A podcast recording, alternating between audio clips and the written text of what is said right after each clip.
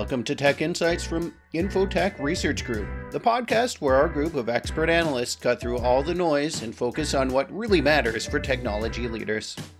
Throughout the pandemic, we've seen many efforts to express gratitude for healthcare workers, and they deserve it. Treating patients with COVID 19 means that healthcare workers are risking their lives every day just by going to work. A study that came out in The Lancet in November demonstrated that healthcare workers, and especially nurses, have a higher rate of infection for coronavirus than non healthcare workers. Not only are they taking that risk, but they're burned out. Overloaded intensive care units have stretched hospital staff to its limits. And now we're asking that same group of people to help us roll out the vaccines as fast as possible. It wouldn't be fair to healthcare workers we didn't learn some lessons from this pandemic. From an IT perspective, there is an opportunity here to help reduce the risks faced by healthcare workers and to help reduce their workloads overall. Virtual healthcare is one promising area to explore here. Addressing the failures of the long term care home model is another. To discuss this with me today, I have two guests on Tech Insights. We have Jennifer Jones, Info-Tech's industry analyst for healthcare. Welcome, Jennifer. Thanks, Brian. And we're also joined by a special guest today. We have Shash Anand, the Vice President of Product Strategy at SOTI, an enterprise software vendor. Welcome, Shash. Thanks, Brian. Thanks for having me. You bet. And uh, Shash, why don't you just get us started? Explain to me briefly SOTI's work in the healthcare industry and just why you're interested um, in sort of healthcare tech trends. Absolutely. So, the healthcare industry is really becoming increasingly reliant on mobile and IoT devices to revolutionize the delivery of patient care and improve health outcomes. And so, advances in mobile device capabilities and a healthcare organization's technical infrastructure have really enabled medical practitioners to deploy devices to securely collect patient data, update patient records, and really assist in invaluable research for gaining deeper insights into collected data. And so, SOTI's work we have something called the SOTI One platform. It's a software solution, and our focus is really around removing things like functional silos, where everybody's working on their own things. It's about eliminating that downtime when you are using mobile devices and IoT devices in your organization. It's about building applications faster, and it's about the overall management of mobile and IoT devices and having it all done in one place in order to also deliver actionable insights, give you the data that you need, but also recommend actions to perform to help you improve your operations. Okay, great. That makes sense. That why you would be interested in in helping your clients. Um, and you know, thanks to SOTI, we do have some great data here today. Uh, you conducted your state of mobility and healthcare survey. And um, we're going to dive into that data a little bit here and discuss the implications of it for IT. So let's start with the situation in hospitals uh, because we know the pandemic has been ch- very challenging for healthcare workers. Yeah, and unfortunately, it sounds like technology was sort of adding to their problems, which is not what you want to hear.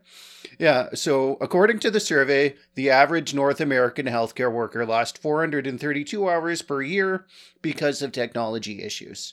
And during the pandemic, 78% of healthcare workers said their technology and systems were not prepared to manage any situations related to COVID 19. Uh, yeah. So, do you want to shed some more light on that situation, Shash?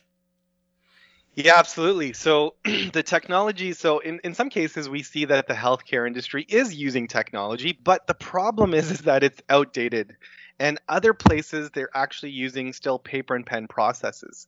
So that 432 hours of lost time that you mentioned, that equates to about 39%. So only 39% of a healthcare worker's time is really spent focused on patient care.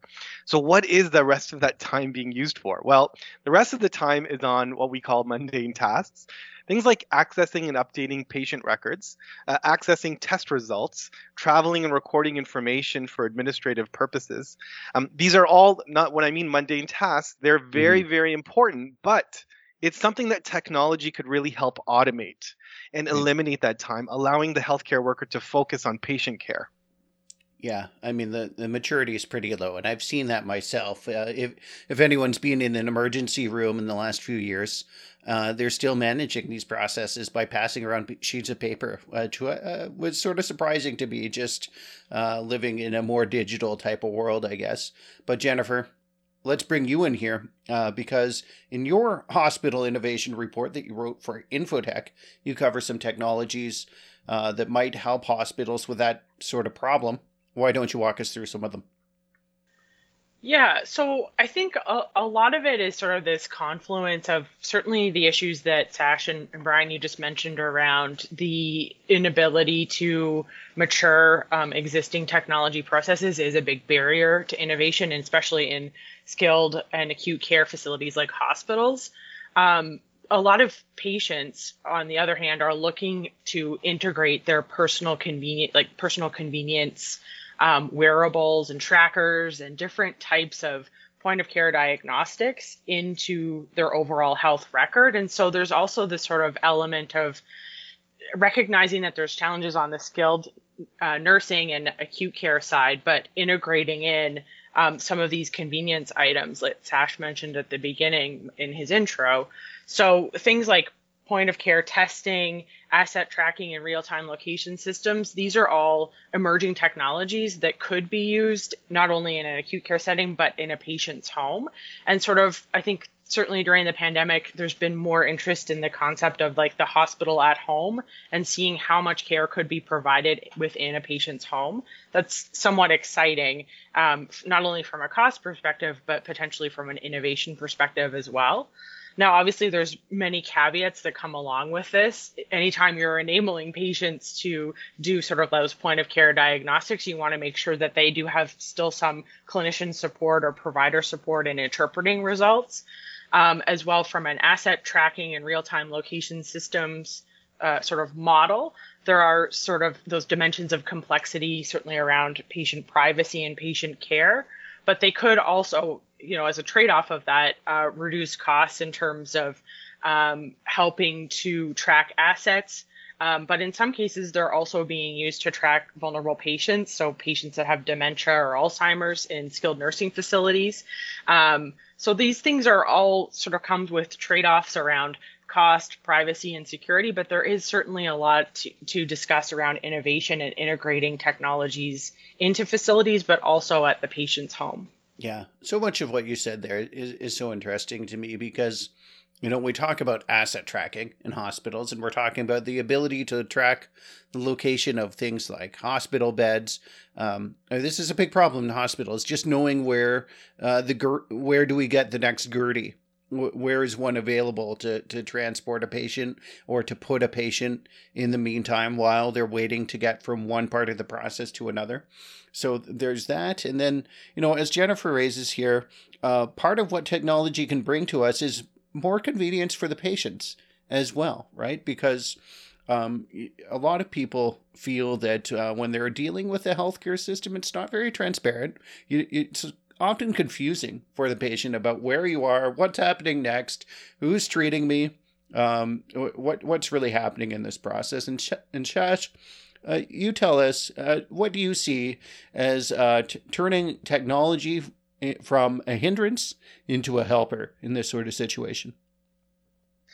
Yeah, so I think I think that uh, with mobile technologies, the healthcare industry is really becoming increasingly reliant on these devices, and uh, and and it's as Jennifer said, uh, some of these patients even want to leverage their own devices and their own information, and, uh, and and the healthcare industry is also what's cool is they're embracing IoT devices. So IoT are these this idea of hey, how do I find that bed? Well, what if I could put some type of uh, IoT device on that on on that bed. So these kind of technologies offer this idea of indoor location. So I can manage my assets that are inside the the, the facility inside the hospital. Uh, it, I can locate these things on a, in a virtual map and I can see exactly where they are. That's the kind of uh, technology that's available today. So asset management becomes much, much easier if these are if there are IoT type devices. Uh, when I say IoT, hopefully it's uh, it's Internet of Things. They're smart devices. They're right. connected to the internet, um, mm-hmm. but they mm-hmm. don't really have a rich operating system necessarily with them. But I can capture data from them, and I can get location information and and capture that type of information as well. So this is revolutionizing the delivery of patient care, really, and, and improving health health outcomes. Um, and you guys also touched on this, right? As you're using all this mobile technology, security becomes uh, a massive discussion, and and it's a it's sometimes a worry. So we want to be able to, of course, deploy devices. We want to be able to take these devices and make sure that they're secure. So we want to be able to securely collect patient data, uh, also update patient records, and uh, and then assist with uh, research and, and being able to gain deeper insights into that collected data. And that's kind of where we can kind of fit in. So that's very very important. Yeah. And a few good suggestions there. I think there would be a huge benefit just in moving uh, away from the paper and pen process. And and I mean, they're they're literally passing pieces of paper around to track patients, and going to a system that's digital and having um, the the healthcare workers and nurses uh, managing it with smartphones and tablets.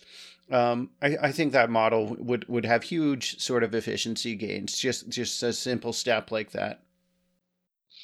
Yeah, you're absolutely right. Yeah, yeah, like new new mobile technology like smartphones, tablets, wearable devices, uh, they're all needing to be implemented to improve the speed of care. Um, mm-hmm. and, and, you're right, Brian. I just went to the hospital for my son uh, just a few oh. days ago, and uh, you know I, am in emergency, and if you can imagine, it's over a two-hour wait time to get to the triage, and then it goes into another place. And yeah, I'm I'm holding a piece of paper that I filled it filled in, and and it's funny because some parts of what they do is digitized but it only what it does what that does is it exploits the parts that are not because they're so slow. And and and, and it's it's transferring data that when it's on a piece of paper you don't really capture that information in real time. Uh, it goes into some type of binder goes get could get lost and, and all of these things happen. And the reality is is that these paper and pen processes can easily be migrated to a mobile application. It's there there may be a perception that that takes months or even years but the reality is uh, it can take minutes to build mm-hmm. that mobile app right Right. It doesn't have to be hard to, to start seeing some gains. All right. So we thought about what can we do in the hospital. Um, let's sort of move the conversation to what we could do differently about healthcare delivered outside of the hospital context. And, um, you know, the pandemic really pushed us into these remote visits with our doctors. Um, I had this experience myself, but uh, honestly, I was a little bit disappointed by it because I was having uh, my regular checkup, but my doctor just sort of talked with me on the phone. Like there was no video conference part of it. Um, it just seemed like we could have done more.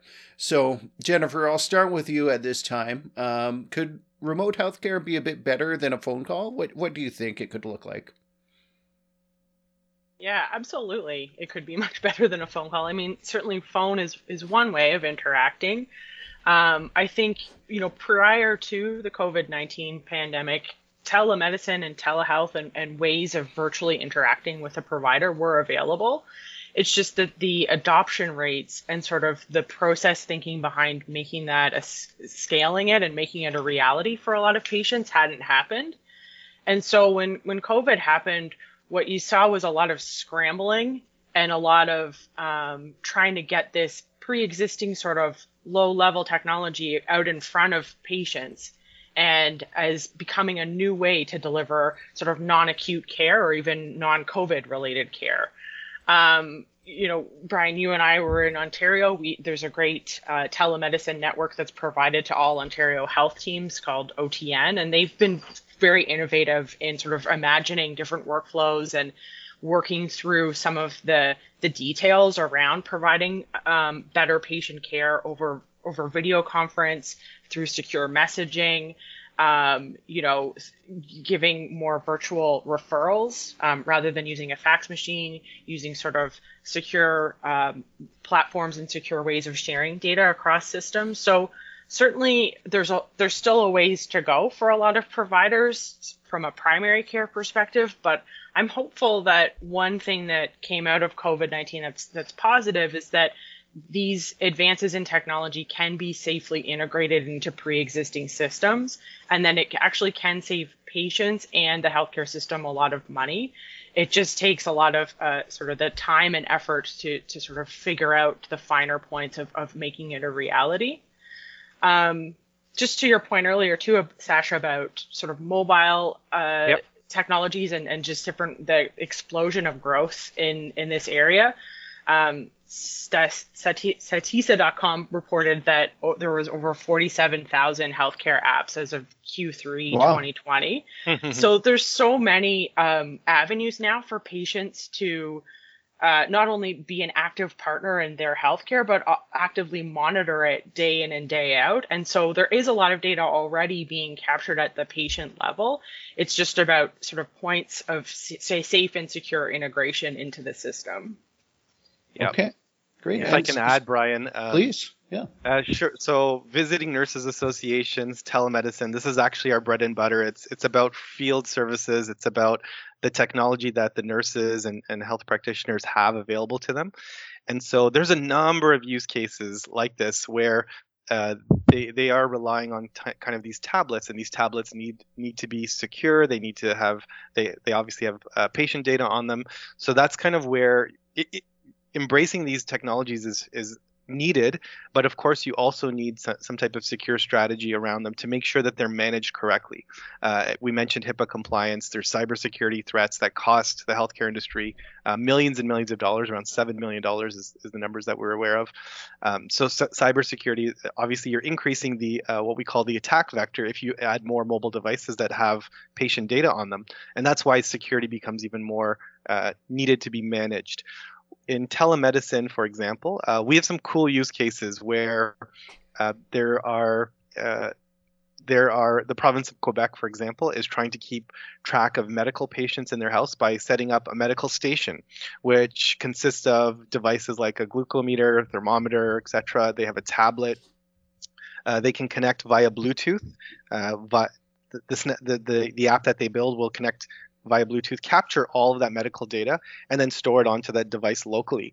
And now you can actually keep the, the, the information on that device, or you can decide whether you know doctors can remote into that tablet, and then they can have conversations with the end user about the data that that they're seeing in real time, so they can have that two-way communication.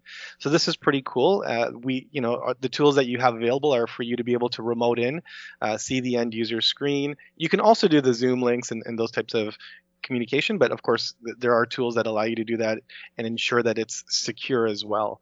We are also seeing a lot of COVID 19 apps uh, being built. So, as far as like uh, exposure notification apps and uh, apps that help you evaluate your symptoms related to COVID 19, that sort of thing?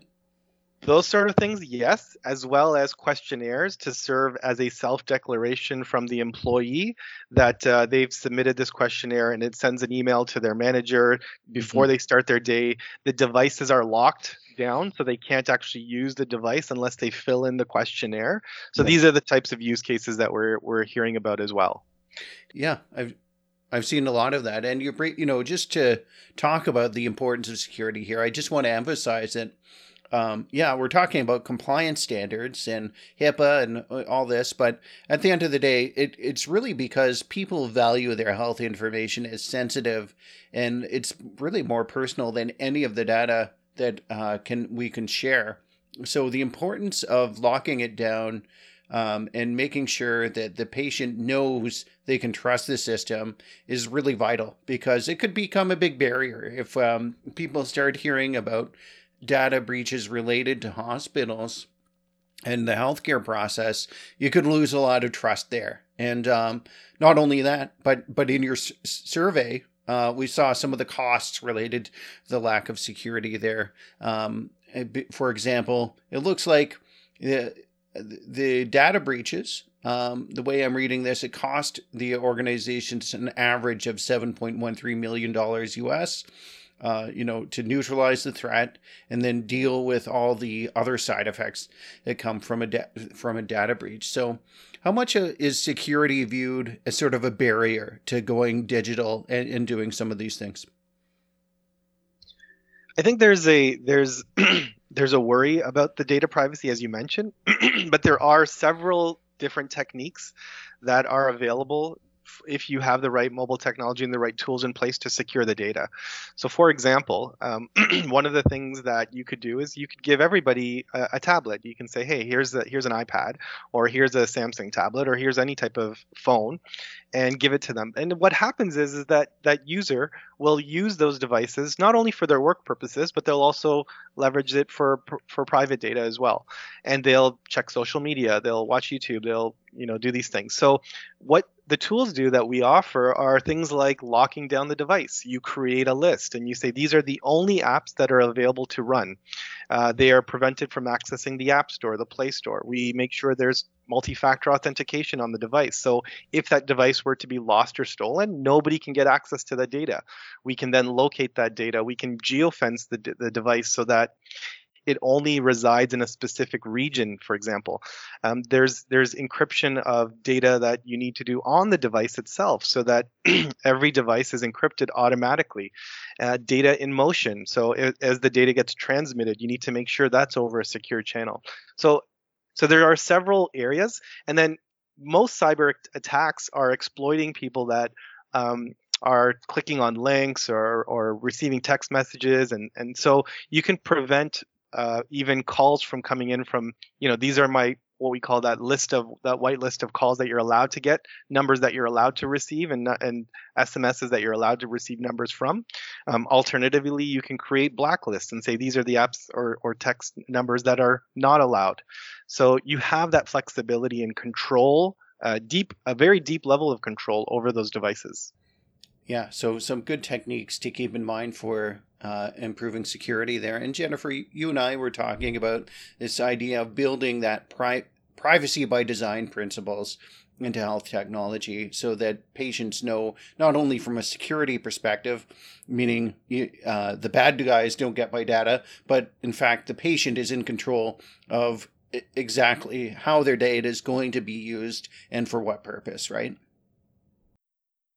Yeah, exactly, Brian. And and I think Shash, you sort of described some of those um, principles in mm-hmm. in some of the use cases that you were just speaking about. Um, there are seven principles to privacy by de- by design, and it was developed by the former Privacy Commissioner of Ontario, Ann Cavoukian. Uh, mm-hmm. And she um, really emphasized a number of different elements around proactive um, engagement with sort of the end user or the patient, whoever's interacting with the information.